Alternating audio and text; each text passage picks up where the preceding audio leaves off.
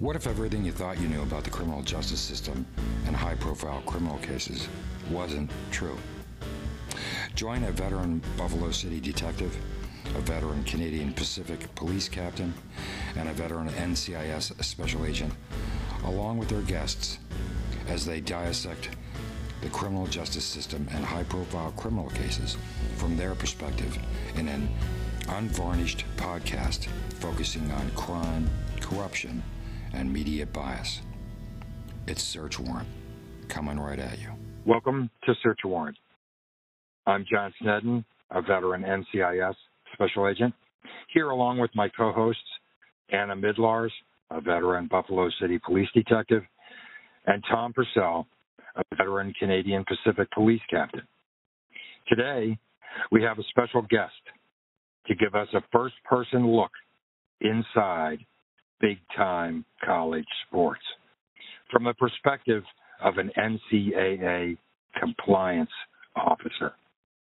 Specifically, an inside look at Penn State football from the perspective of an NCAA compliance officer during the alleged scandal. Um, today, our guest uh, is John Bove. Um, Mr. Bove is a uh, graduate of uh, West Chester University, having had re- having received a BS degree as well as an MED. Um, he started coaching co- his career at a uh, Salesianum School in Wilmington, Delaware, um, where he, where he was coaching under uh, legendary coach Dim Montero, uh, followed by uh, positions at Drexel University, University of Vermont, East Stroudsburg University, and West Chester University. Uh, he started at uh, West Chester University in 1970, approximately, as a faculty and assistant football coach. Uh, he was a tenured faculty member there, an assistant football coach, and served as acting director of athletics during the director's sabbatical. Uh, he's a member of the uh, president. He was a member of the president's athletic advisory committee, uh, and then he left West Chester University in 1979 to join Penn State football. Um, in 1979, from 1979 through 2009, um, Mr. Bove was at Penn State University as an assistant football coach. Um, and he was fortunate to be a staff member of Penn State's first national champion football championship football team in 1982. He also had the positions as a recruiting coordinator and director of Penn State University summer football camps. He, par- he also participated as a staff member in approximately 26, 26 football bowl games. Um, he left on the field coaching to become the uh, a, a senior athletics compliance administrator for all sports, and approximately 10 years for approximately 10 years, and served as a member of the NCAA Legislative Review Committee. Served as an NCAA peer review team member. Um, welcome to Search Warrant, uh, Mr. Bove. Thank you, John. Um, I, I'm uh, just amazed by somebody that uh, was on the staff for 26 football bowl games. And incredible, incredible. Yeah, that was the good fortune of being uh, at Penn State University. Uh, they didn't miss many bowl games. yes, yes, sir. That's that's obvious. So, um, in re- in regard to your involvement, uh, you have a very lengthy uh, experience at Penn State, uh, over 30 years. Is that uh, 30 years? Is that correct? That's correct. Um, yes, sir. And and you work with uh, uh, legendary football coach Joe Paterno. Is that right? Yep. That was my good fortune. Yes, sir. And could you tell us what your position was at the time that the uh, alleged scandal broke at Penn State? Well, at that time, I was off the field in the compliance uh, arena, and uh, I had uh, Yeah, I was shocked, surprised at the allegations. Uh, not sure. Uh, it certainly was hard for me to understand or believe. Uh, but at that point, uh, I did get involved and wanted to help out uh, by speaking with the Freeh group. They did not have subpoena power, but I was anxious and eager to help uh, both parties, Penn State University dominantly, and then help them with doing a legitimate and accurate investigation. How many times do you think you were interviewed by the Freeh group? Well, I know how many. I was interviewed twice, and then I stopped on a third time to uh, deliver some documents that I wanted them to see. But I spent, uh, I initially I took the last interview of the day for my first uh, uh, encounter with the Freeh group.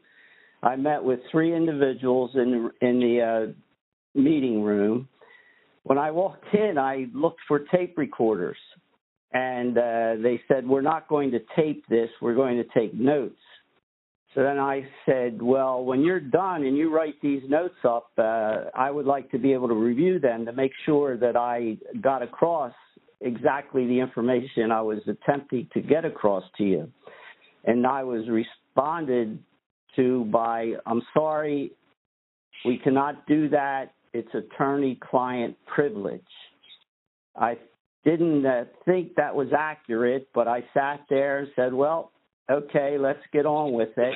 And I continued and stayed and uh, answered their questions. Were were there?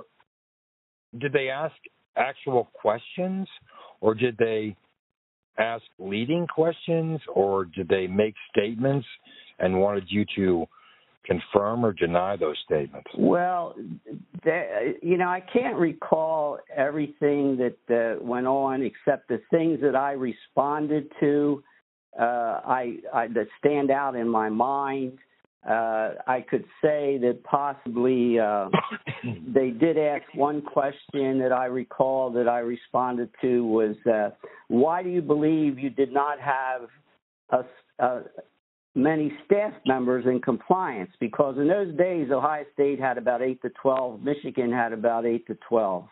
And that was typical. They were growing uh, the compliance staff uh, at a fast rate, and we weren't doing this.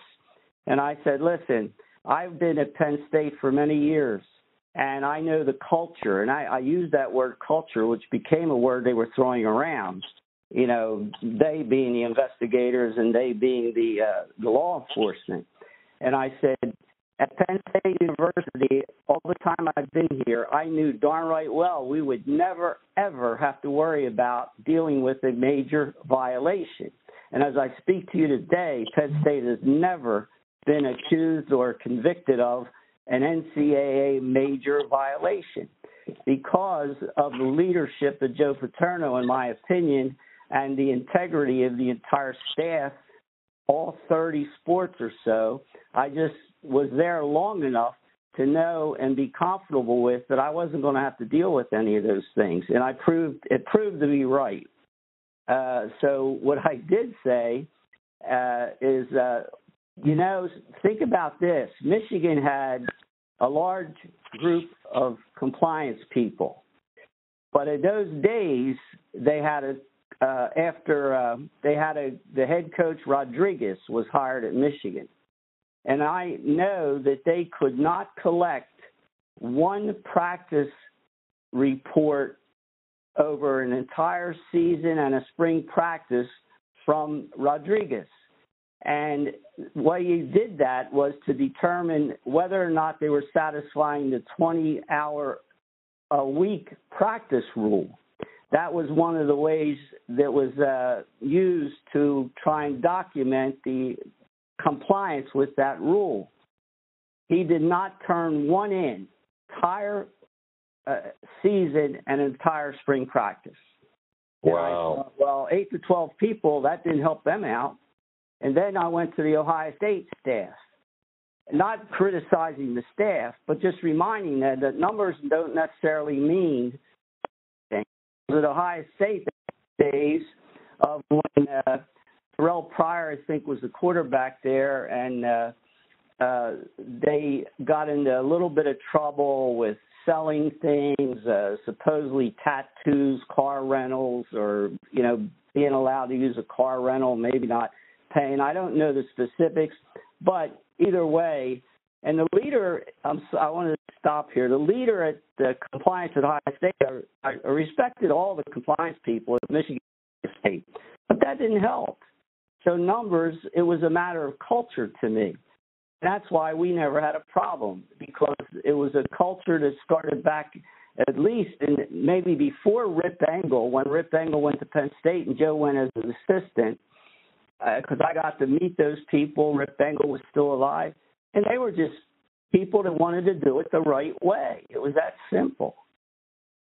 When when you think back on the uh, firestorm that uh, during the alleged scandal when everybody was uh, running around the uh, you know the Freeh private investigation and the uh, I believe the uh, state investigation also parroted that it was a culture a football culture program.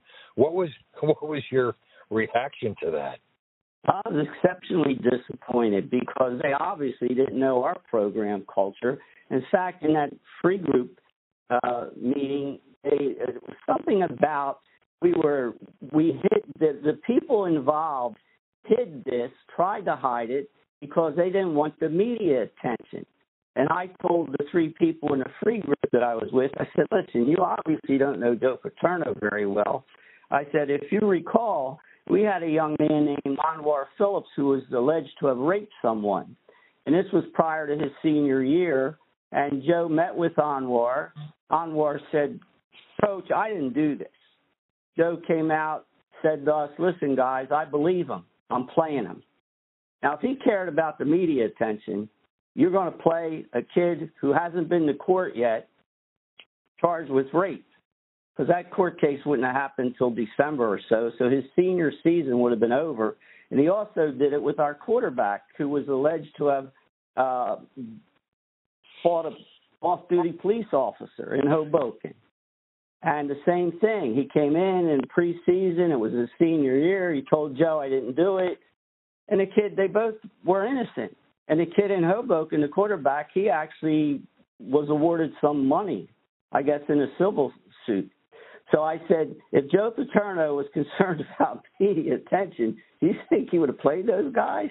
Yeah. And and and that was my response at that time because he did he he didn't he he wasn't worried about that. And what if those kids were guilty? Then he'd have been a really you know criticized greatly, I guess, for playing them. But right. I, you know, Joe wasn't that way. He he believed them. He turned out they were truthful. It was correct. So I think Joe Paterno trying to hide something. No, no, no none of them. None of them, in my opinion. Not Tim. Not Spanier. Uh, you know, not uh, our vice president. Oh, Gary. Uh, Gary, Gary Schultz. Yeah. Right. So um, I I just uh, thought that that was uh, that was an assumption they were making, and they, and in my opinion, they were wrong. Under understand. Um, so you also um, obviously were a uh, assistant football coach uh, at Penn State un, under under Joe Paterno, right?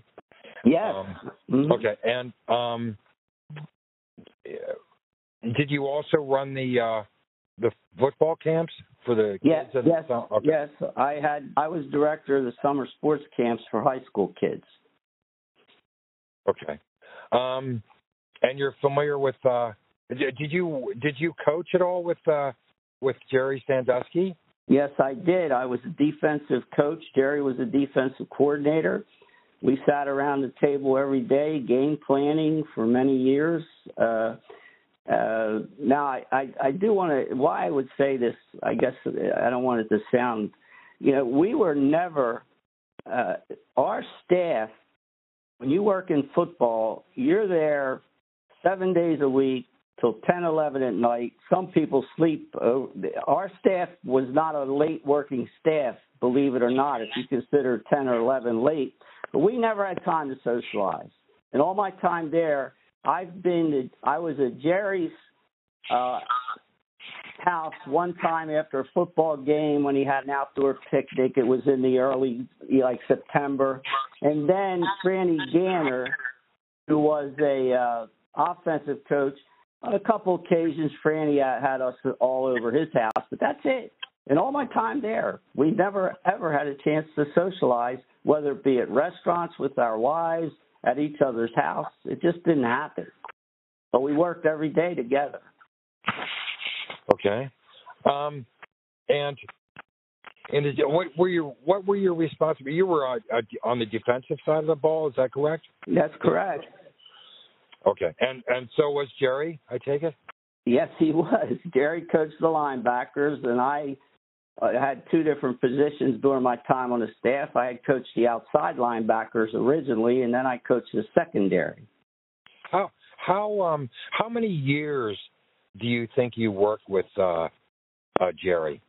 Well, uh, off the top, actually, on the Penn State staff, football part of it, let's say well, I I worked with them. I worked with those guys the entire time I was there. But directly in football, uh, let's see, seventy nine, around ninety. So it was a good while. I, I listen. I knew Jerry before I went to Penn State. Oh. As football coaches, we all talk to each other trying to learn something.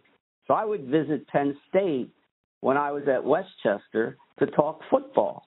How do you teach this? How do you teach that? And that's what we all did. We did it at Penn State. We would go to schools to discuss football.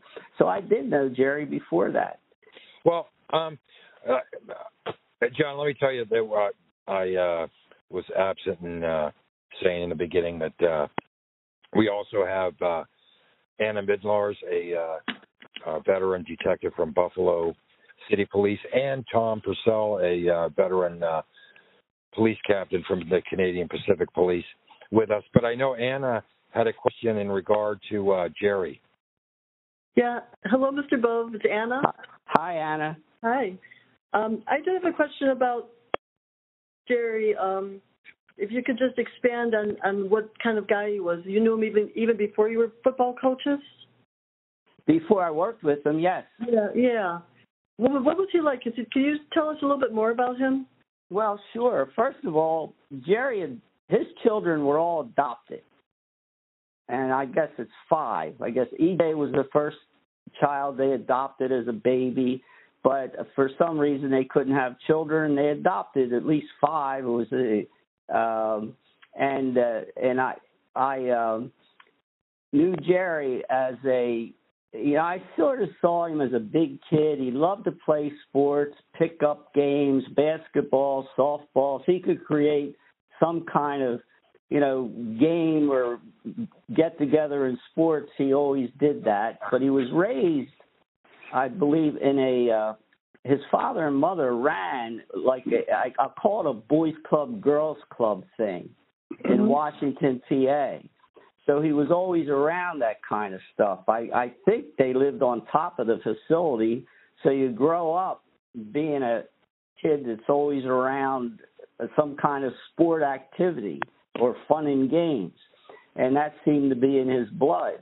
Uh, now, as a citizen, I never heard Jerry say a bad word or curse or swear uh, never tell a, an off-color joke, uh, never never drank alcohol of any kind. In fact, I remember one of his favorite drinks was papaya juice.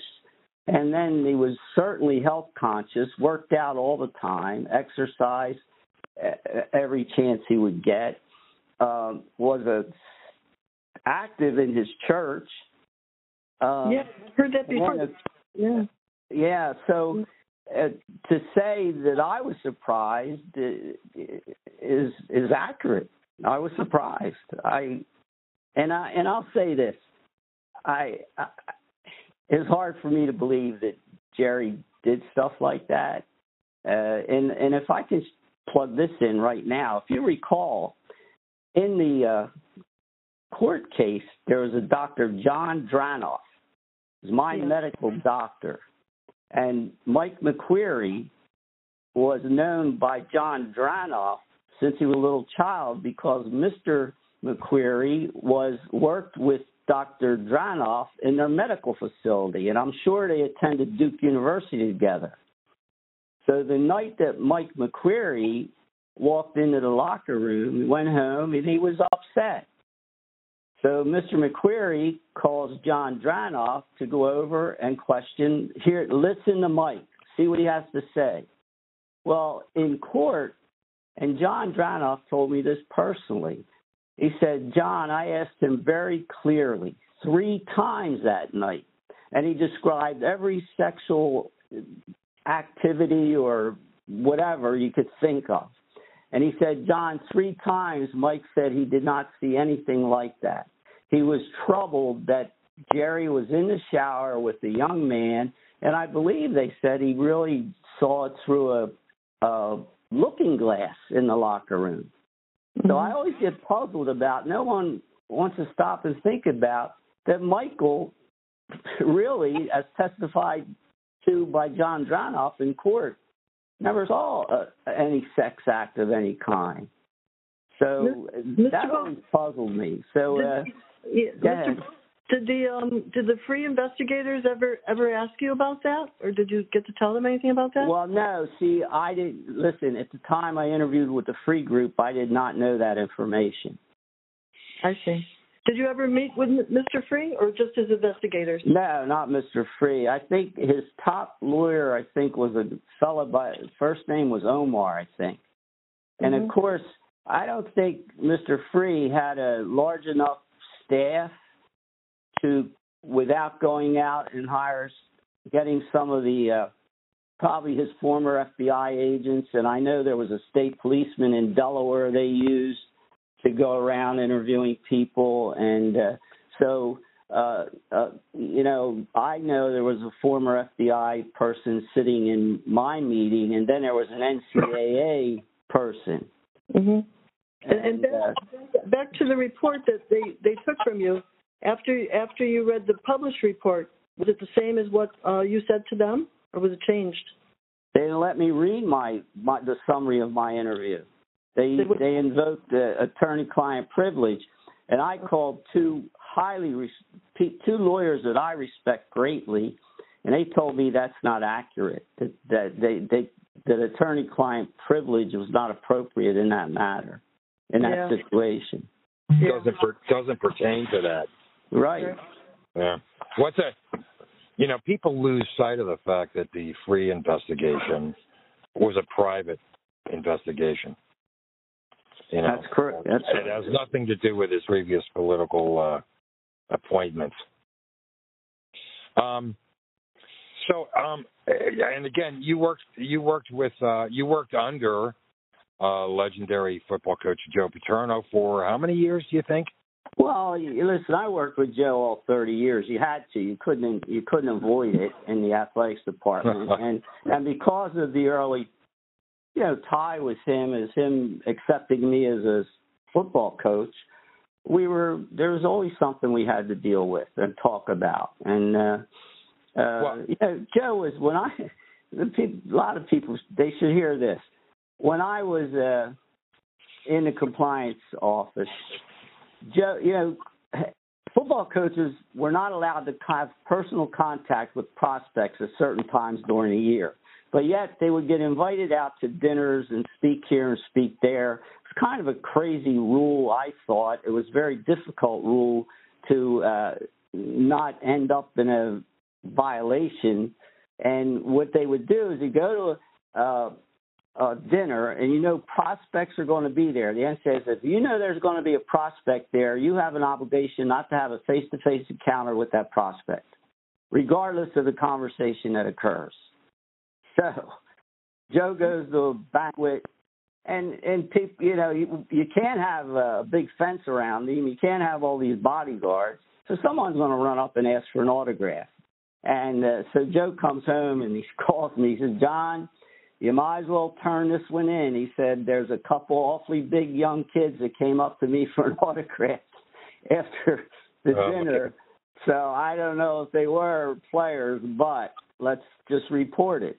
And that happened with other coaches. That's the culture at Penn State. It ha- I never forget our volleyball coach called me from a site. Tommy Bradley, who's one of our coaches, was out watching a high school football game, and someone came up. It was a parent of a prospect, sat by Tom, started talking, and Tom called me from the stadium. Said, John, I didn't look for this, but this person sat by me, and they're so and so's father. You write it up. And that was the culture of Penn State, not what a lot of other people think about. Right. It certainly sounds like uh, you guys were on top of uh, what you needed to report and Well, you know, going back to my, I just remembered something about the the Freeh in, inter, the interview with the Freeh people. When I told you, I brought up about the uh, practice and playing season reports, and that they weren't turned in at Michigan. So I said to them when I was in that conversation, I said, "Listen, we're finished here, let's go over to my office and we'll pull every practice report out for football and all 30 sports, and you'll see the date stamped on it when it came into my office. And every Penn State football practice and playing report will be in my files, and you can look at any other sport if you'd like to. I I asked them to come with me to look at, so I couldn't have done anything to not make it, you know, to Right. trick them. Right. And but they didn't come. So Yeah. uh, and that that was uh, never a problem with us. Never. right. Now, um, uh, Tom, Tom, you have a question, don't you? Yeah, I actually have a, a couple seconds. First of all, uh, Mr. Bove, thank you very much for coming on with us. Uh, oh, you're welcome. It's important that people of your integrity can speak up and say uh, the truth. I didn't see this. I, I was held back from seeing the Freeh report, or they they didn't have recorders. This is all very important information that our listeners really need to hear. And you worked with Dick Anderson. Well, Dick had the same problem when he went in. He asked the same question I did with the Freeh people, and they gave him the same answer. And Jay Paterno, same thing. We That's shared. exactly- Jay, we all went in and asked if we were going to be able to read the notes. And they said no. Attorney Yes, client privilege. Mr. Mr. Anderson spoke right up with us with all the pride and honesty that he could and said, do you think if Mr. Sandusky did these awful things, wouldn't I know about it? Well, they go way back. about it, and he was very forthcoming. And that's what why we're appreciating conversations like this with people who have integrity like you, Mr. Bo. Well, I appreciate that. and I want our I want our listeners to, to understand it and appreciate it and understand what a scam this Freeh report was, and hopefully the truth can come out before it's literally too late. Uh, I did have a question about Joe Paterno again, just for our listeners, um, because you were close enough to him, and because his name was dragged through the mud, and when it was, it shook the core of Penn State uh, in State, State College, Pennsylvania. But I just want to hear your candid. Um, let me ask you candidly. Tell us about Joe and what kind of person he was. Uh, Well, you know, Joe, Joe was definitely a good football coach, and he was not a figurehead. He would he coached. He knew a lot about football, and no matter up to his last day, he wasn't going to keep his nose out of the football coaching business. Uh, to the dismay of our offensive coaches, they used to love him to come over and sit with the defense because he sat with the offense most of the time. And uh, but he was really a good football coach. He could coach any position, and, and he studied it upside down, inside out. He was highly organized. Uh, when I first was there and we sat and prepared a practice schedule, I never sat through a practice schedule with him saying, "Okay, we'll start at four, and at four twelve." not 410, not 415. This period will go till 412. And then at 421, we will go into our group period. I'll say 21, 12. You know, most people go from 4 to 415, 415 to 430. But Joe had a way of uh, just his own way of being very specific, highly organized, and and uh, he uh, definitely uh, was a, a great football coach. But then let's get to what they labeled the grand experiment.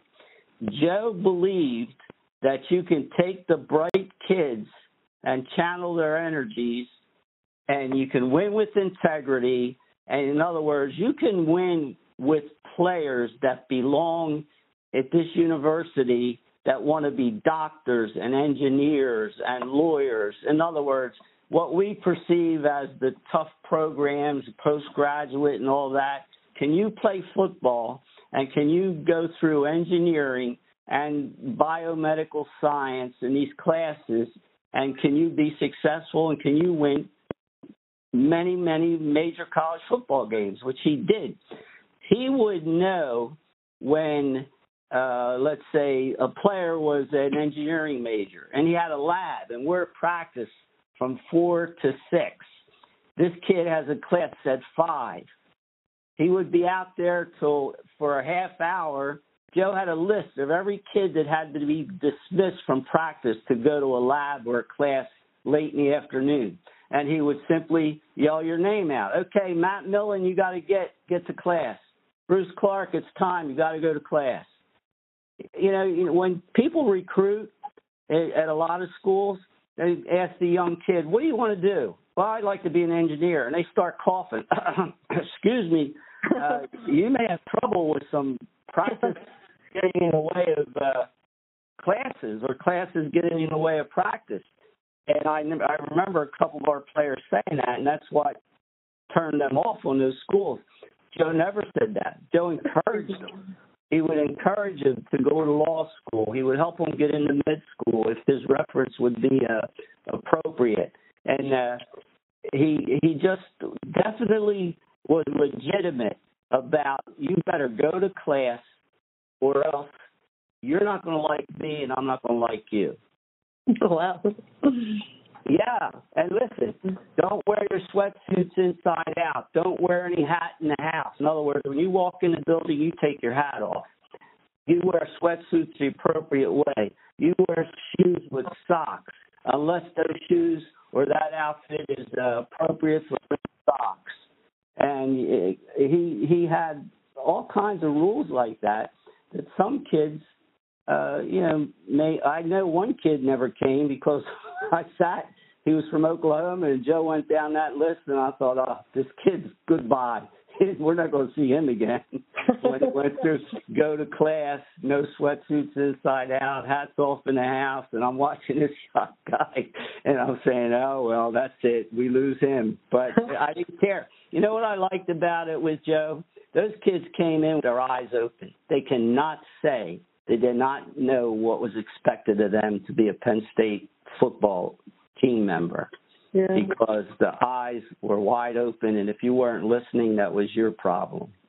And uh, he was uh, he was the real deal when it came to class. We had a he started as a student athlete uh, um, uh, a, a student athlete association where the academic support center was developed they had to go to uh, study hall every night in their freshman year. You had to be in a study hall.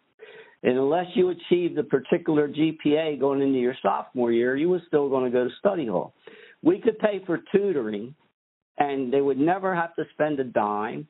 And we pay for tutoring, whatever those kids needed. He was determined to help them get through school, but in, in the proper way and uh, Joe never blinked an eye that way. Uh, so he was he was serious about it, and he thought, you know, if uh, he got upset and wanted to discipline a kid, we'd just get in there and well, maybe that's a little tough, Joe. Three games uh, suspension, and Joe would say, hey, listen, he could get hurt tomorrow, and we'd lose him for the season. He said, this I owe this to this kid has to learn that he has to do what he's required to do to get through school, and that is go to class. And uh, so, you know, he always had a good reason. He had great vision, especially for the university. He's the guy that challenged the university. When we won the 82 national championship and they had him speak to the board, he told them, you got to build this university to that point. And these weren't the exact words. It was like, we want to be a national championship university. And uh, that's when the chairs were developed. And he went out and started raising more money than you can imagine for that university.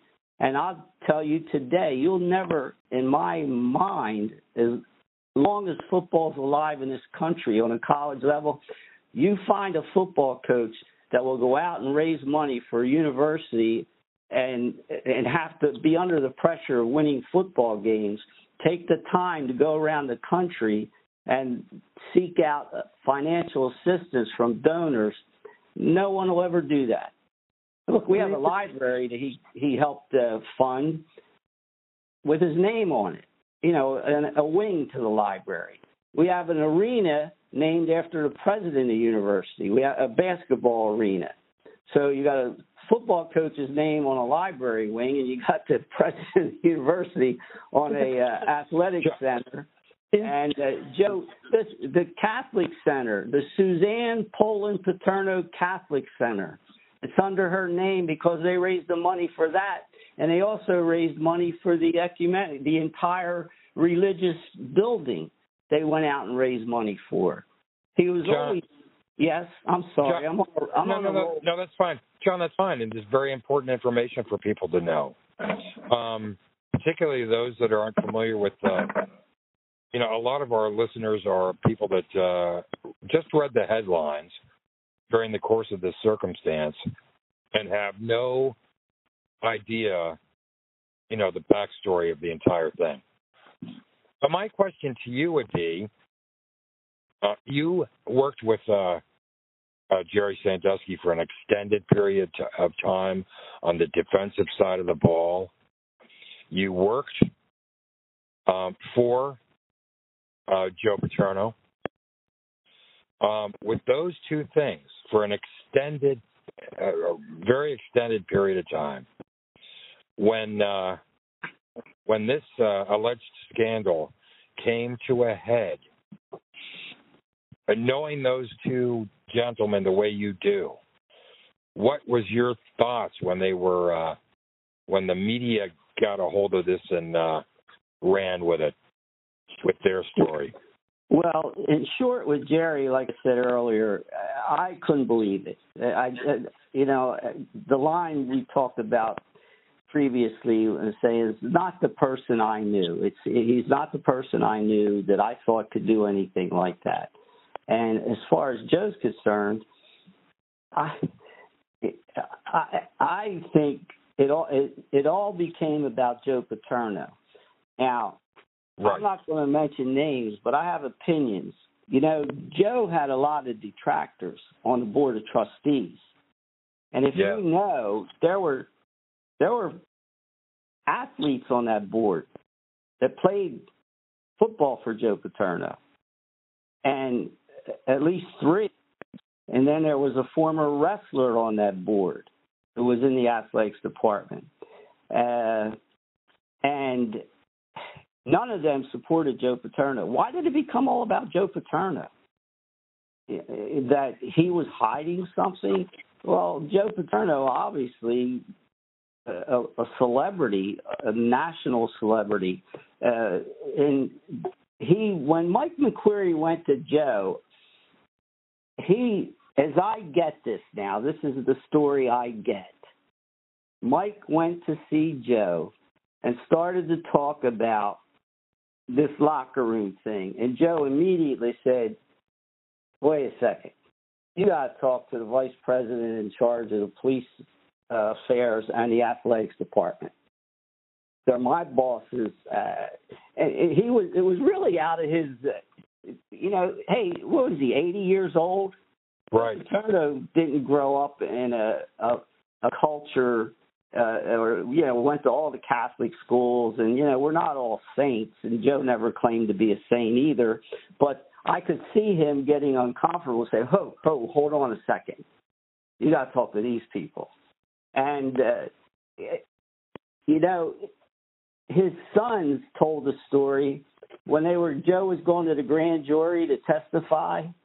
You know, he's comfortable. Well, you know, him go, go tell it. And, and it, they had to say, Dad, you know, this is about, now, again, I'm pretty sure I got this from good source. And I want to, when in this interview, I want to make sure that uh, it's not firsthand. I wasn't there when Joe said this, but they brought up uh, a sexual act, and Joe said, "Well, what is that anyhow?" Now, to Yeah. me, that you know that uh, was a big bell, a big loud bell about Joe, and I mean the guy lived lived football and family. That was it. Uh, so uh, all of a sudden now he's the he's the victim, and now what happens? How soon did they get rid of Joe? Instead of standing up with three games left, Joe was retiring that year. That was it. And he had three games remaining. And the Freeh report, I don't believe, I can't recall at the time, but I don't, that wasn't completed. And they stood up and said, We're terminating Joe Paterno.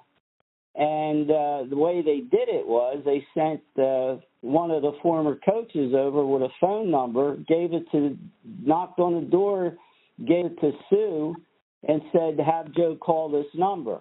Are you, are you talking about Fran? Fran Ganter? Yeah, exactly, Fran. Okay. Okay. So, well, see, you know all this stuff. Dick probably shared this with you, but so Joe calls and he told as Surma, John Surma, I think John Surma, CEO of U.S. Steel at the time, I believe, Yeah. Yeah. Now, he was vice chair. Steve Garban was chair of the board. Why Steve, uh, he played on a football team when Joe was assistant coach there. But Right. he was the chair, and he was a former vice president. So he was Gary Schultz, uh, you know, before Gary. So uh, Surma tells him, you know, he's done. Now, why couldn't they just stand up? And this is my thought have a press conference and say, listen, these are serious matters.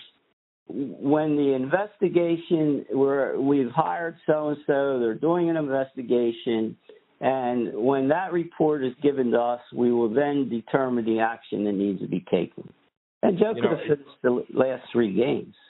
Yeah, well, it's it's uh I mean, I've said before it's a if it if it wasn't a circumstance that was uh politically motivated or a circumstance that wasn't uh a part of uh vendetta or a vindictiveness, s they all would have sat back and thought and thought to themselves, what are we actually looking at here before they take action, right? Yeah, I think the word's vindictive. I think that word is very appropriate because I I know a lot of the players, and uh, I mean I know one of the board members was in Dr. Graham's off, uh, Spanier's office years, two three years before that, saying you got to get rid of Joe. You know, like it's, he's too old or something. But it was Yeah. more than that. It, it wasn't. That wasn't. It was more than that. Yeah, I understand. So um, that particular um, person was able to uh, exercise his vindictiveness during this period of time, presumably. Well, they didn't support Joe when they at the board, Right. The board right. of trustees. I don't know who did, but they didn't. Right. They being, a, you know, a number of people I'm aware of. Right. As a, um, if I can ask you this, you know, uh, w- with your background as having done the uh, the NCAA compliance um, for the 30 sports at Yes. Yes.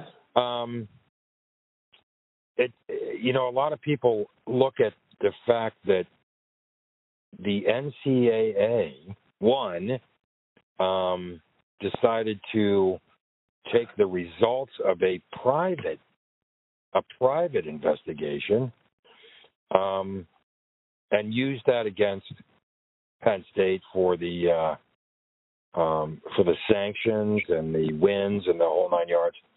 But um, they also did not conduct their own investigation because it was outside of their bailiwick of uh, an alleged uh, criminal event. But when when you, with your background as an NCAA compliance person for all those sports, with your history of of as you've described them being uh, young, uh, the, all the all the coaches being on top of everything. When you think that think about the fact that the NCAA used a private the results of a private investigation that doesn't appear to have been based on any facts or have any evidentiary support for what their conclusions were.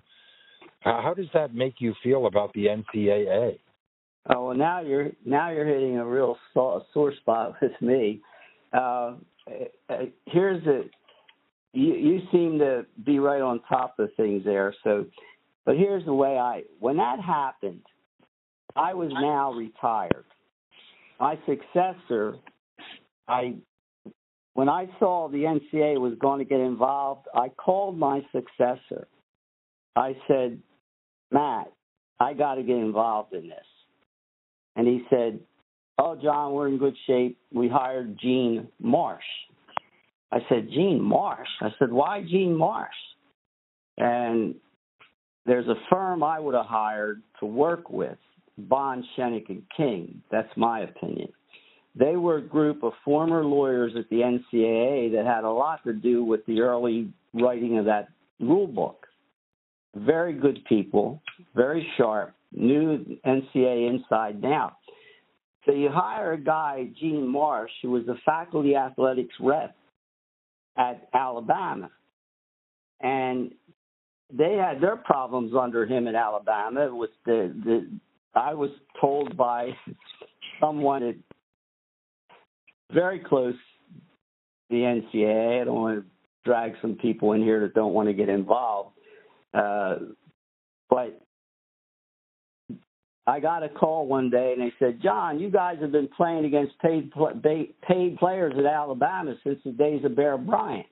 Oh my God! So oh my God! This case, there was a a big donor that was involved in doing these things, and even as I given benefits to high school coaches. And uh, during the the, the case. Uh, uh, the um, actually the donor eventually died, you know, either a heart attack or whatever. But this was coming from a horse's mouth involved in this. So Gene Marsh, he was an FAR for about eight years, faculty athletics rep, I'm sorry, for eight years. He was on the NCAA committee on infractions for about nine years, served as a chair for a few years, and he was on a subcommittee that reviewed infractions uh, and published an article on the process, the infraction process. So you're right when you said the NCA they used information based on the Freeh report. There was no NCA investigation. So when this happened, the attorneys we worked with at McQuaide Blasko. We were they were on retainer. We never had a full time lawyer until Spanier, Dr. Spanier hired Cynthia Baldwin. She was there at the time, as you know. Right. So what happens is the attorneys I worked with called Cynthia. And they said, Cynthia, you got to talk to John Bove. But not only that, listen to this. I gave you Gene Marsh's background, right? Right. John Coyle was an NCAA faculty rep and a Big Ten rep for Penn State University for 30 years. Exceptional man. Scott Kretchmar followed John with 14 years experience at the NCAA as the NCAA faculty rep for Penn State University and the Big Ten. So between John Coyle and Scott Kretchmar and myself, we know what we'd have told the NCA. Initiate your own investigation. We're going to cooperate fully. They wouldn't have found anything. There were no bylaws. There were no rules broken. The worst thing you could have done was say, well, uh, Jerry is a uh, rep of the Penn. Remember, he wasn't working for us at the time, but he is a booster because of his tie to Penn State. So you take a prospect that's not pros- not prospect age. You take a 10, 11 year old kid, which Jerry would do, bring him into the weight room and teach him how to lift weights. Well, now they could say, well, that's a benefit that's not available to all all kids that age. Therefore, you now made him a prospect, and you must follow the rules and treat him as a prospect. That would have been it. That's the worst they could have done. Wow. And so they go, and if they do their own investigation, they find nothing. And we now, how does Gene Marsh allow Penn State to sign the consent decree? Beyond, I read, I ran down his background. Uh, he has all this experience and sat on the infractions committee. Why would he believe that that consent decree was uh, uh, acceptable? Now, remember the rule about death penalty. Remember they were throwing around death penalty, death. Yes. Yes. Well, you know, you don't qualify for the death penalty unless you had a major violation previously. And then they got to find a second major violation. Then, if they want, I guess they can enforce the death penalty. Penn State didn't qualify for a death penalty. But you know, think about this. Now, this is just this is me for sure.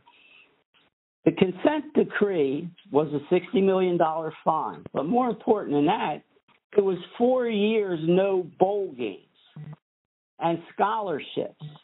And you were allowed as a student athlete in football, you could transfer not one year without penalty, but two years they gave them to transfer. Now, you're a freshman at Penn State University, and you're being told you're never going to go to a bowl game. Right. You think they're going to stay? They don't just they go to school for an education, but they want to be on television. They want to go to bowl games. Right. So to me, that was a sneaky way to try and inflict a death penalty type situation on Penn State University. And I know two people that were in the meeting that when Penn, when uh, Emmert said they said we're going to get involved in this two veterans in the meeting said, Why? We never get involved in criminal or civil matters. Now, if the criminal or civil matter is settled and in there there's confirmed violations, maybe they get involved, but they never get involved in, on the start of these things and not knowing the results. Criminal civil matters. Think of it. Did they get involved in the Baylor case? No. And there was a basketball situation and there was a murder or something and the coach was telling people they, they never did in any of those things. There was a case in Virginia where someone got one of the athletes got murdered by a boyfriend or something. They it, oh yeah, unheard, right. This is unheard, lacrosse, yeah. Yeah, this is unheard of. So, and they were veterans. They were two of the top guys in the meeting that did enforcement. I was told that there was someone I, I thought, well, how did this? How did they even decide to get into this? Well, someone inside was telling Emmert, pushing him to get in. Now, this is again, uh, it, to me, it's firsthand, but it, right. you know, I want. How do I qualify this? I don't want to. It's it's what I my opinion based on what I heard. But he was. It's told, your understanding from a person that uh, has direct knowledge of it. Thank you. You guys are better at it than me. Okay. Bottom line is this. He was told, you got to get in this. You got to get in it. This is a big thing. You It's sort of like it'll make a name for you. You can't sit. He was pushed by someone inside to get involved in this. And they didn't belong in it. And with Cynthia Baldwin ignoring the attorneys at McQuaide Blasko to get a hold of all the experience we had, and for Gene Marsh to not say you that consent decree is a joke. Now, in the court case that Corman brought, you you know about that one, obviously, right? Uh, Senator Jake Corman. Can you Yeah. just tell us quickly All what right, that's here- about? Sure. He Uh, he found Just, just for the just for the purpose of our listeners, uh, Senator Jake Corman is a state senator uh, in Pennsylvania, which covers uh, Centre County. Is that right? Is that right? Yes, yes. Okay. If you could uh, describe what his uh, what his court case is or was. Well, here's what I, I'm sure that it started with the sixty million dollars, because the bulk of that was going to go out of state. I believe the NCAA they were the ones that were going to determine who got it after the money that they were going to take and use out of state for different uh, child services. Jake says, "Whoa, hold on, that's Penn State or that's Pennsylvania money." So he brings them to court. And in the end, just to get to the end of it, I think uh, I forget who the judge was, but whoever the judge was understood the NCAA rule book, and they voided the consent decree. So that meant all the victories came back to the Penn State kids. So again, yeah, alongside of Joe's name is 409 victories. It voided the scholarship problems. They got back into the bowl games, but Senator Corman's real victory for it was he kept the 60 million in state. Now I thought he could have gone on and erased the 60 million, but I guess you know that's nothing he had to do. But the consent decree was voided, and the Medicaid the money was going to be dedicated to help child abuse victims in PA. So the judgment against Penn State or the uh, against it was wrong. The judgment against the Penn State community was wrong. It damaged a bundle of uninvolved people, and uh, it, it, and there was no due process. That wasn't the due process. That consent decree thing. Uh, Well, so, Had had Cynthia Baldwin, who is a uh, for our listeners is was the um, uh, general counsel for uh, Penn State at the time, and she's a former uh, Pennsylvania State Supreme Court justice. Um, but uh, and just to bring it right up to date, um, she's uh, has her own problems with the uh, uh, Pennsylvania Office of uh, Disciplinary Counsel, um, where she'll be looking down looking down the barrel at some discipline for her actions in that case that you're talking about. But if I understand it correctly, had Cynthia Baldwin reached out, as per McQuaide and Blasko, to uh, use the NCAA experience, significant experience that Penn State had at at their disposal by those two two gentlemen that you spoke about. Um, she would be able to advise that this consent decree is not something that uh, it even applies to this circumstance. Is that correct? That's correct. Listen, in that court case, Corman's case, they had emails for, uh, between, uh, I guess, Freeh and whatever, and the words bluff were used in those emails. Yeah. We, we can bluff them. We have them sort of like they're backed into a corner. They'll sign anything. right. Well, if you recall, they were actually, as I understand it, Freeh and the NCA people were meeting together during their investigation. The NCA tells Freeh, his people, here's the questions you want to ask to help them determine if there's any violations. They did the same thing in the Miami case, but what they did wrong there, they actually hired the lawyer for the guy that was in the jail that was Oh, providing the benefits yeah. and they paid that lawyer and gave because they don't have subpoena power and some of the former players wouldn't meet with the NCAA so they hired the lawyer and then it cost a person their job at the NCAA which should have happened but that's you know what they Not kosher. De- definitely not kosher. no so So uh, then they're bluffing us, you know. And, So, and you know what? Unfortunately, there was no one involved in the administration at that point in time or on the board of trustees that could even come close to having the uh, uh, respect that John Coyle, Scott Kretchmar, like I said, we simply would have agreed to help the NCA in their investigation. You initiate an investigation and we will cooperate fully, knowing there's nothing there.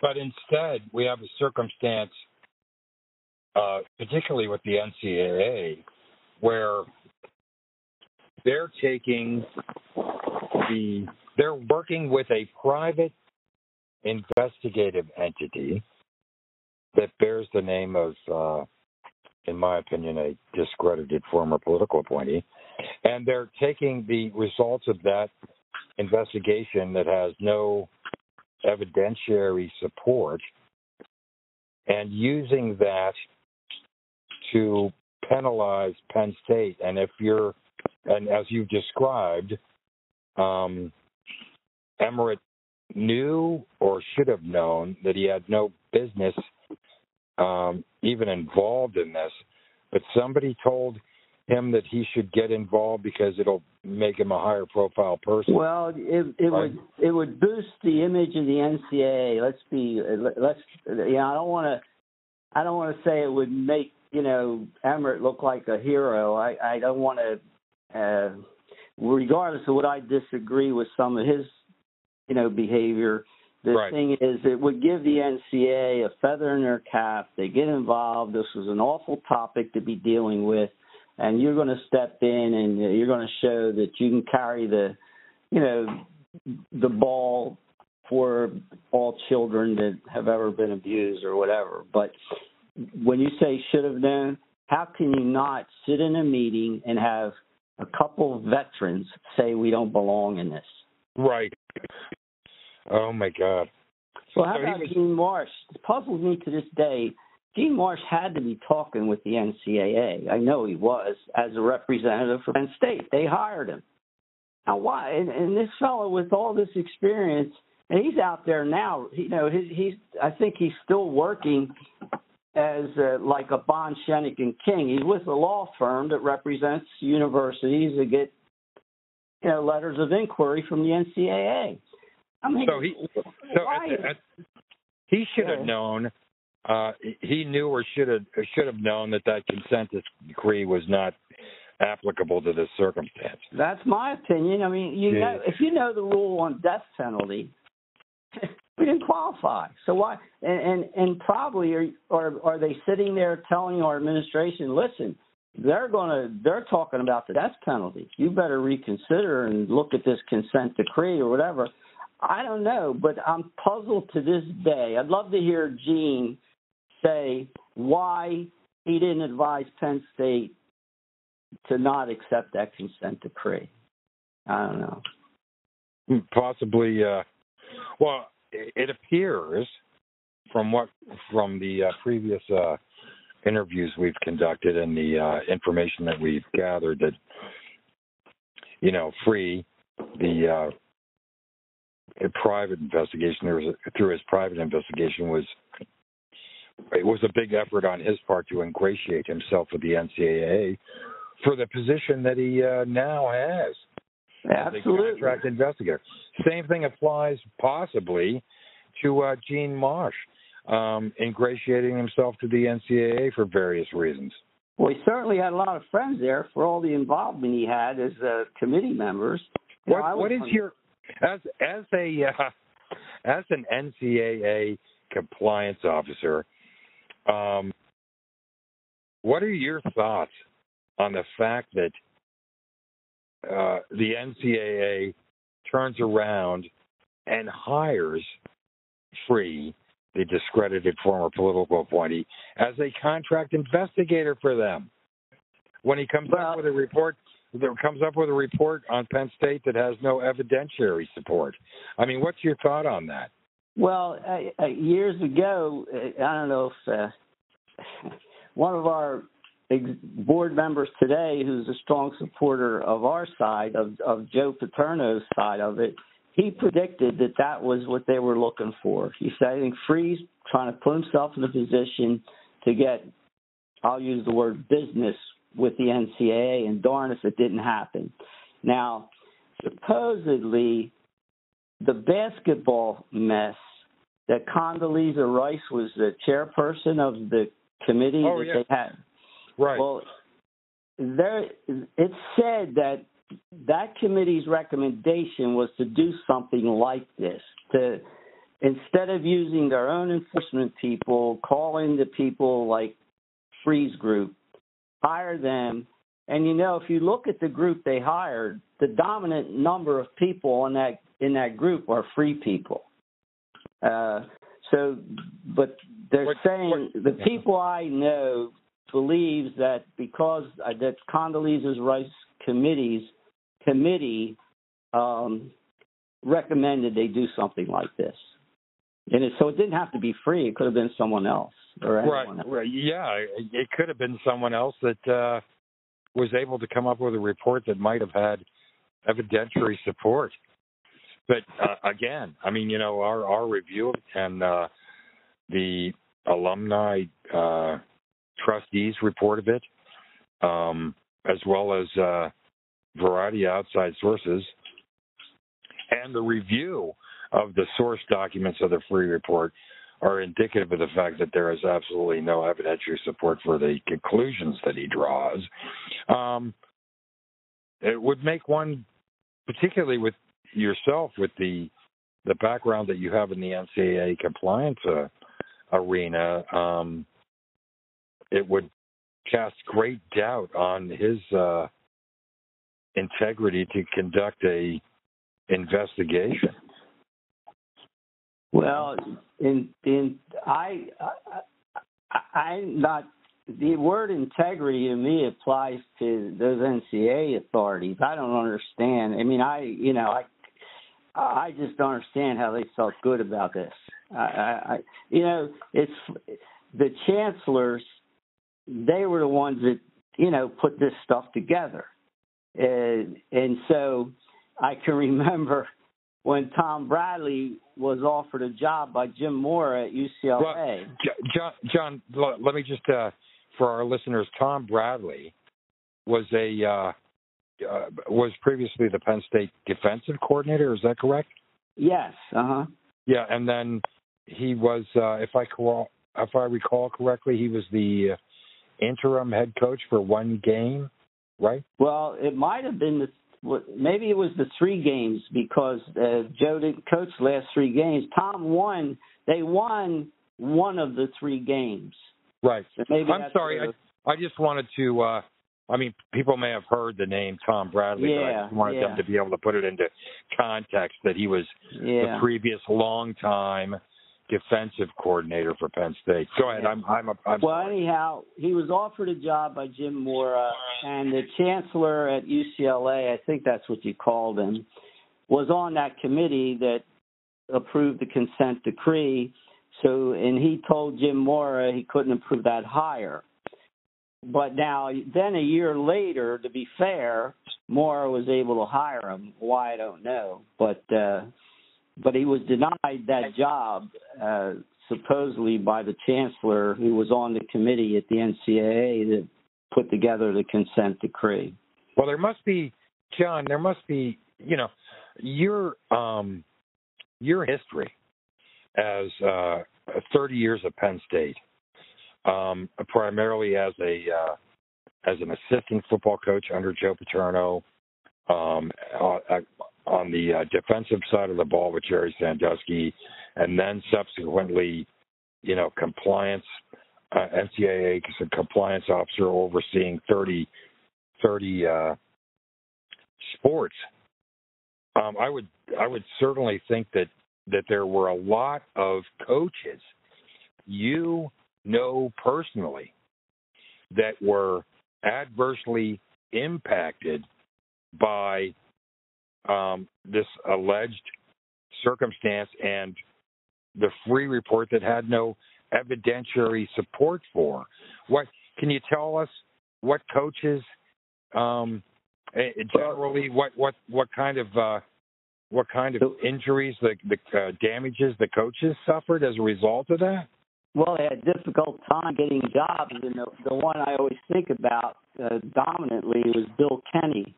Uh, Bill Kenney was uh, immediately approached by a offensive line coach of the New York Giants who happened to be at Penn State at one time, and he wanted Bill to be his uh, assistant, but he didn't get that job. Tom Coughlin was the head coach there, and Tom's really I like Tom Coughlin a lot. And uh, what's interesting is uh, Bill said that uh, Pat Flaherty was the offensive line coach. He said uh, to Bill before he met with Tom, he said, "Listen now, he's not going to meet with you long. It'll only be a few minutes." Bill Kenney said I got out of there about 35 minutes later, and it was all discussion about the the events at Penn State, and um, he didn't get the job. He had a devil of a time getting a job, and I don't know how long it took him. But when he did get a job, someone he knew went to Western Michigan, who's now the head coach at Minnesota, uh, gave Bill a job. Well, they started to make decent money in those days, and I would say Bill was probably in the six figures, and he had to go to Western Michigan, which you know they're all good schools. It's football, it's the same game, but he went for about seventy five thousand. So Wow. Pretty good cut, and he might have been closer to number two hundred when he was at Penn State. I'm guessing, but uh, probably was about that. And uh, so he had that problem. Another young fella ended up eventually at Old Dominion. So now you go back on Bill Kenney. Bill Kenney had Tom Osborne as a reference because he worked in Nebraska. And Right. Joe Paterno. oh my he God. He worked for 20, 30 years. He was around two of the biggest name coaches in football who really had a, a, a good degree of integrity in the game and respect. And he couldn't get anywhere. To this day, he's still at Western Michigan. But then Ron Vanderlinden, and well, this was Ron did get kept. Two guys were kept on at um, Penn State: Larry Johnson and Ron Vanderlinden. Right. And I think that Bill O'Brien was told because they had a lot of respect and they were good recruiters. And but Bill was an ace recruiter too. Now that I mention it, but uh, I believe O'Brien was told to keep those two. But then Ah. eventually, I think Ron got let go for I think for whatever reasons he ended up at the Air Force Academy. But you know, those fellows were just probably going to plan on retiring at Penn State. Um, and then now Galen and Dick, uh, Dick Anderson retired, and Galen Hall retired. right. Right. So you know they just called it a a, a career.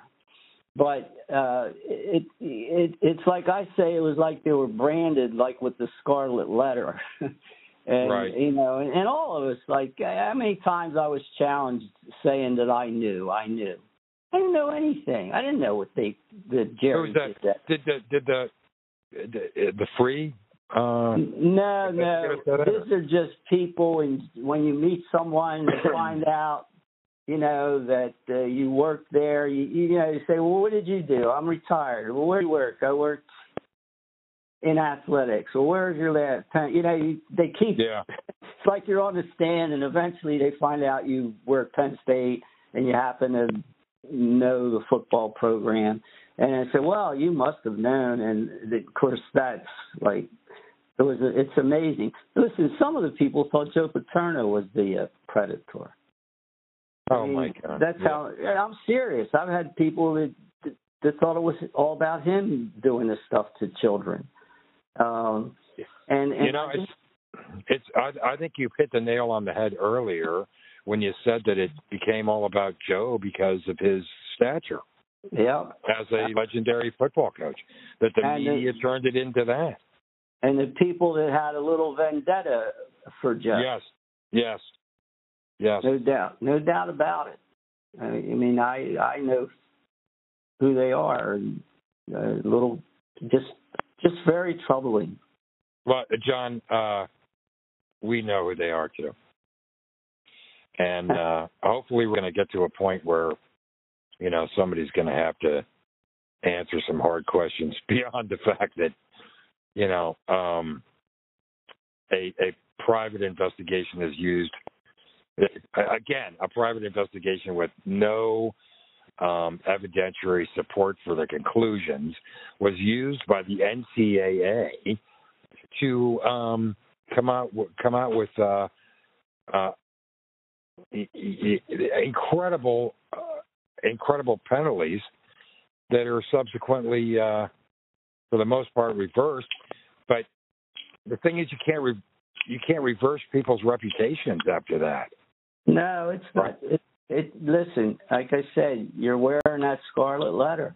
Uh, it's amazing what the media does to the public. And you know, you know, when you read articles about this, you read misquotes, you read it being made bigger. You know, it's not true. Some of this stuff. Well, you know, Tom, Tom certainly has a big problem with the the way the media approaches it, as do we we all. But uh, Tom, do you have anything to say about the, you know the media playing with this and misconstruing it? I'm sure we're all educated to the point now that we know that the media is no longer in the service of reporting the news, but creating the news. And if they, they're like a dog with a bone, they get a story, they don't care if it's true or not. We're going to hold on to it. We're going to make the biggest thing, and we're going to get, we're going to get audience, and that's all they really care about now. And this whole Penn State, this this whole story, and I'm a late comer, where I started to learn the true facts after a, one particular federal investigation. But when I found out that this all came to anything but fruition, it's all nonsense and lies and media driven convictions. It's, it just makes me sick and it's opened my eyes to many other cases. Um, I hope I hope justice can be done someday, and and I hope the media pays for all the sins that they're doing these days. It's it's just out of control. It's all political correctness and placating and it's just nonsense. But that's me my soapbox. And um, by the way, just really appreciate every word that you've given today. And I think uh, it does give us all a little hope that there is still some integrity left in this world. And uh, keep fighting, keep fighting the good fight. If you are involved, stay involved. Yeah, well, you know, I uh, I'm not going to talk about my uh, blood and, and me being from an Italian family, but it it just uh, you just you have a, some kind of competitive something going on in your genes, and uh, and it just gets it gets me uh, uh, so disappointed and and upset because you you're right. The media controlled this, painted the picture that a lot of people the wrong they painted uh, an inaccurate picture, and good people suffered, and, and especially Joe and the family and uh, you know, I you're talking about how did we, uh, you know, how the other coaches had trouble. Here's a, here's something I personally got touched. Uh, uh, something they did when you retire at Penn State in football and you're there 25 years. One of the good things is you get a nice health care benefit. You stay involved with the Penn State health care. But the other thing in the athletics department, they would give us four complimentary football tickets Hmm. and we had the right to buy 14. And they had to be turned in by Thursday if you didn't buy them to the ticket office so they could sell them Thursday before the game. Well, when Dave Joyner became the interim athletic director, all of a sudden we get the opportunity to buy 14 is now zero. We can't buy any. wow. The four complimentary tickets become two. Yeah. Uh, what's what is it? That Dave Joyner was a football player at Penn State, and he was a wrestler. Yeah. And I I say Dave was one of Joe's first. I call him one of Joe's first poster poster child children. Why? Because he became an orthopedic surgeon. And uh, unfortunately, I think he went bankrupt in his business, and uh, he had a good friend that helped him out. But I, I couldn't understand that. Why?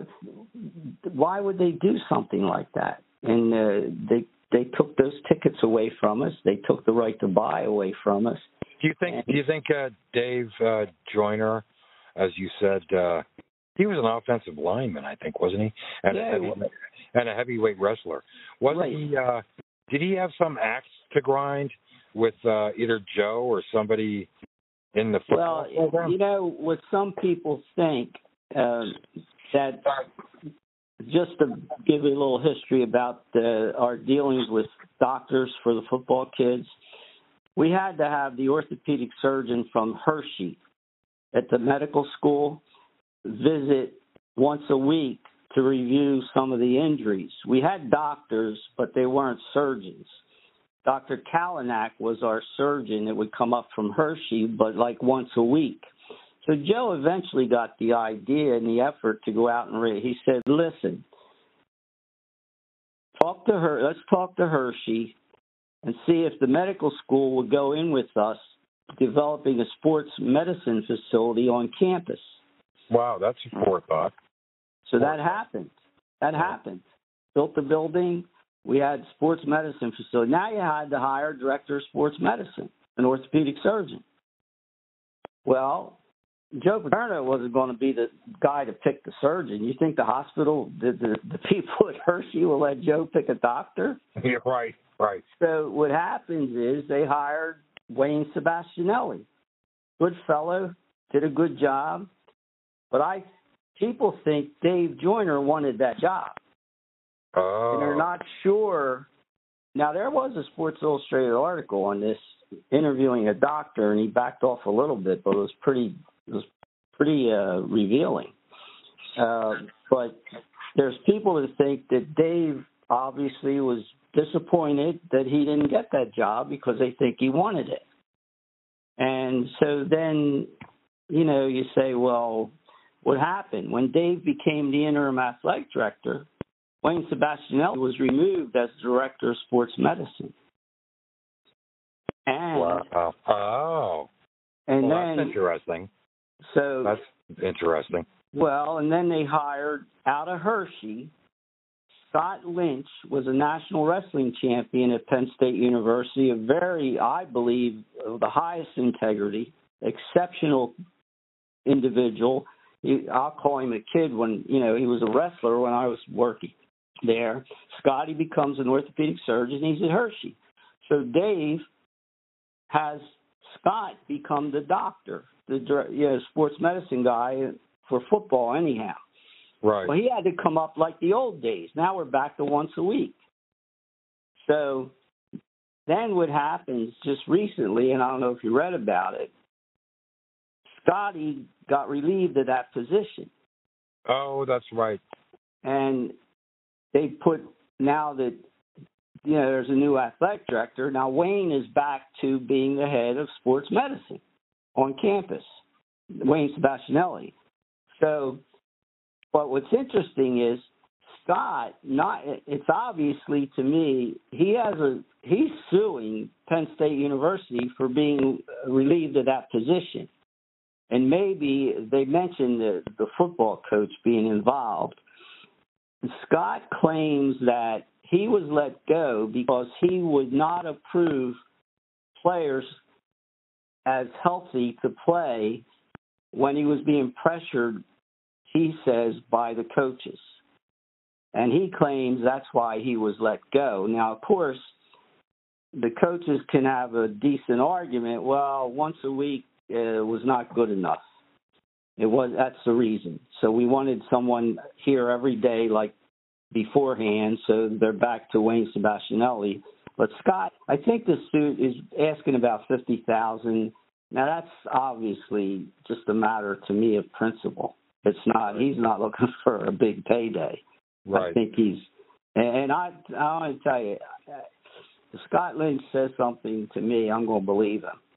I, I have great respect for that. I'll call him a young man, but he's, I guess he's in his fifties today. But I'm an old man, so Right. Okay. It's all relative, right? yeah, yeah, right. I, my wife tells me I've never grown up, but Yeah. So I mean, you know, it's amazing to see a person uh hang in there with all this stuff happening. Um you know, to go through the uh, Freeh uh, inquiries and see how they uh, obviously colluded with the NCAA, um, so they could both uh, and the state, for that matter, um, to to uh, come to uh, you know benefits that they wanted to get out of this, regardless of what the truth was. So, uh, Well, you know, it's so like it's so disappointing to me when I hear firsthand from people like uh you know, like I have you know, I, I have great respect for law enforcement. I have many good friends I grew up with that have in fact down here I'm back in Wilmington now. And my high school friends, uh, one of them, Harry Manelsky, was chief of police here. Then when he retired for Wilmington, Delaware, he retired and became head of security at DuPont. He hired a lot of his friends that re- were retiring off the force and uh, state policemen and all that. And then when I was in state college, we had an FBI office up there, and they, we would use them to talk to our athletes about gambling and things of that nature. right, And I remember when our guys were being subpoenaed to be interviewed in Harrisburg, right, they come back and they say, John, these guys, they're in our face. They're using bad language. They're using the F word and the MF word, and you know you're lying. And I had said something to uh, my FBI friend, and he said, John, that's not appropriate. He said, uh, you know, obviously he wasn't a supporter of that kind of an interview. And uh, and then there was the one occasion when uh, a fellow was with Joe for 26 years as his uh, ops guy, and uh, he's a very good fellow. And he, he was saying to me, he said, "John, you know, those invest they don't believe me." I said, "Well, Tommy, don't worry about it." I said, "You told them the truth. I mean, why?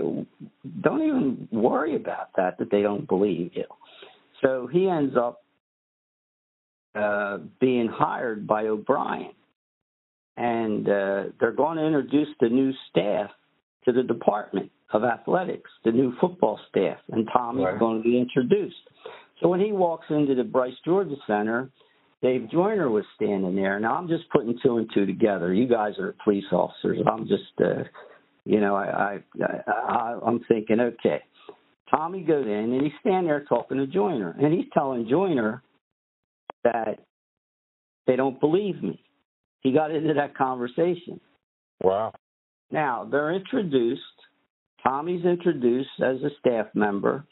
The next morning, now Tom's telling me this. The next morning, he gets a call, and I'm going to be as accurate as I can be, but actually, before eight o'clock in the morning, it might have been seven, from Human Resources.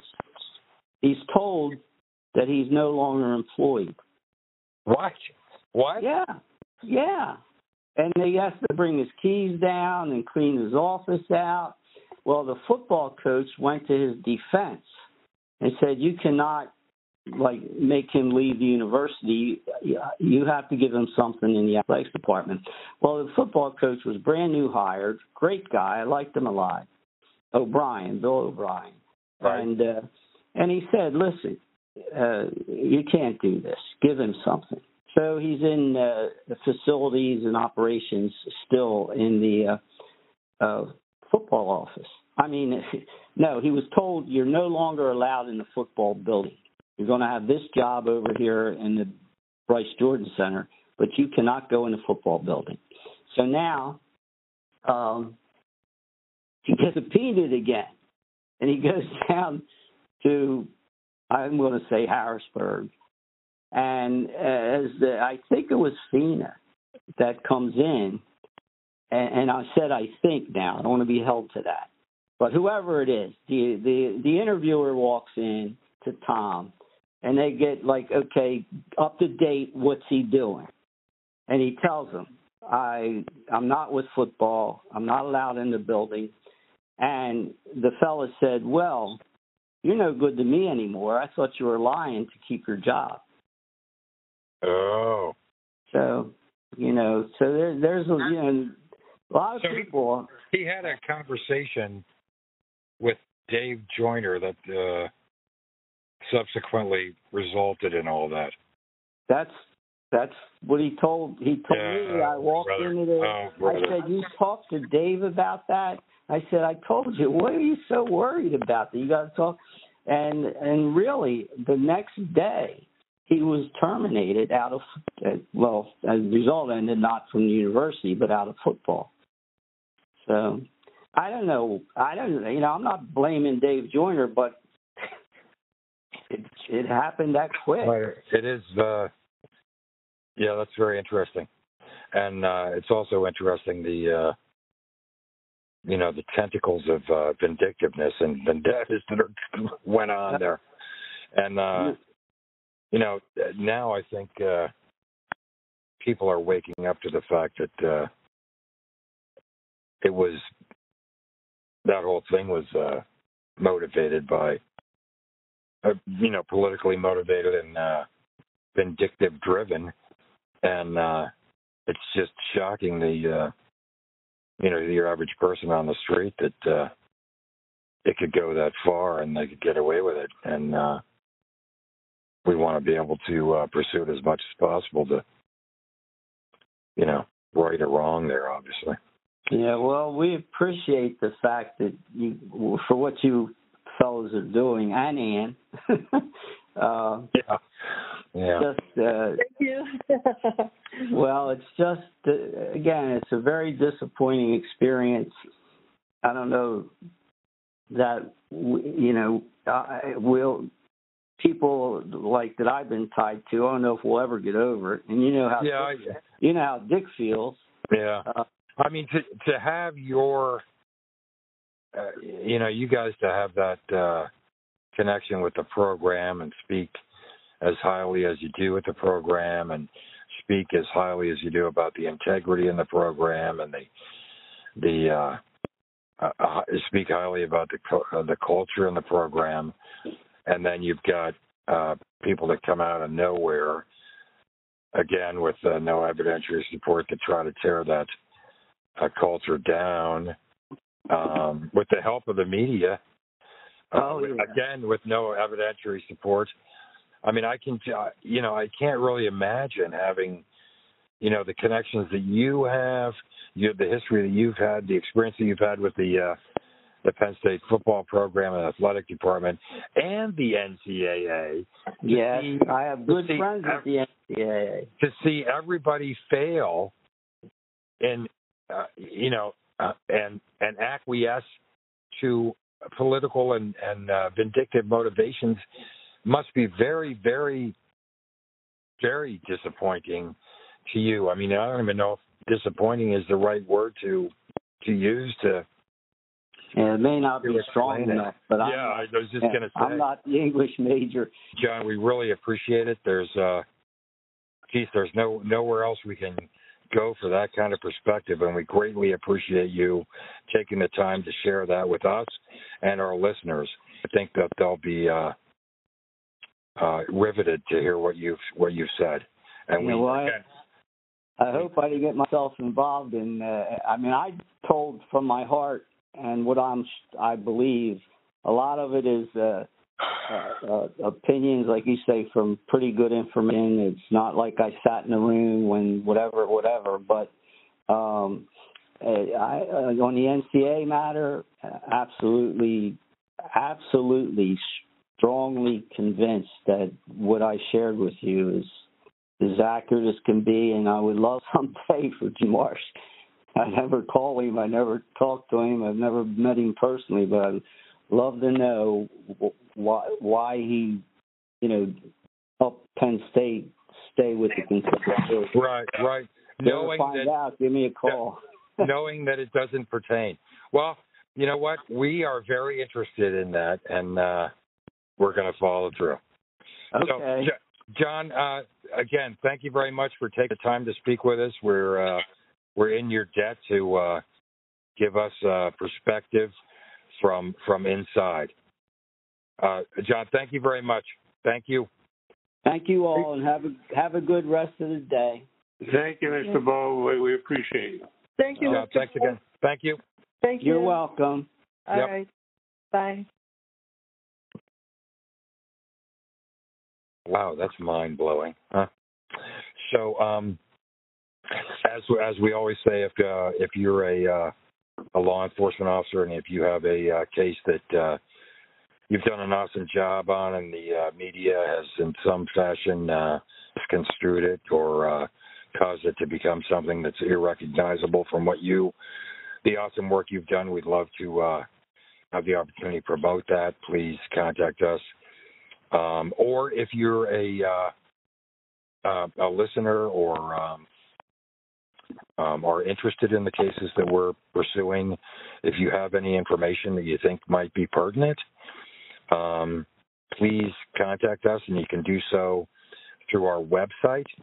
Uh, our website is uh, searchwarrantpodcast.com, and our email address is uh, searchwarrant02 at gmail.com.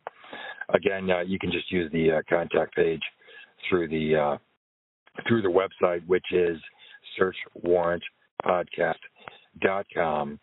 And we're also on uh, Twitter at uh, at searchwarrant1. Okay, uh, thank you very much.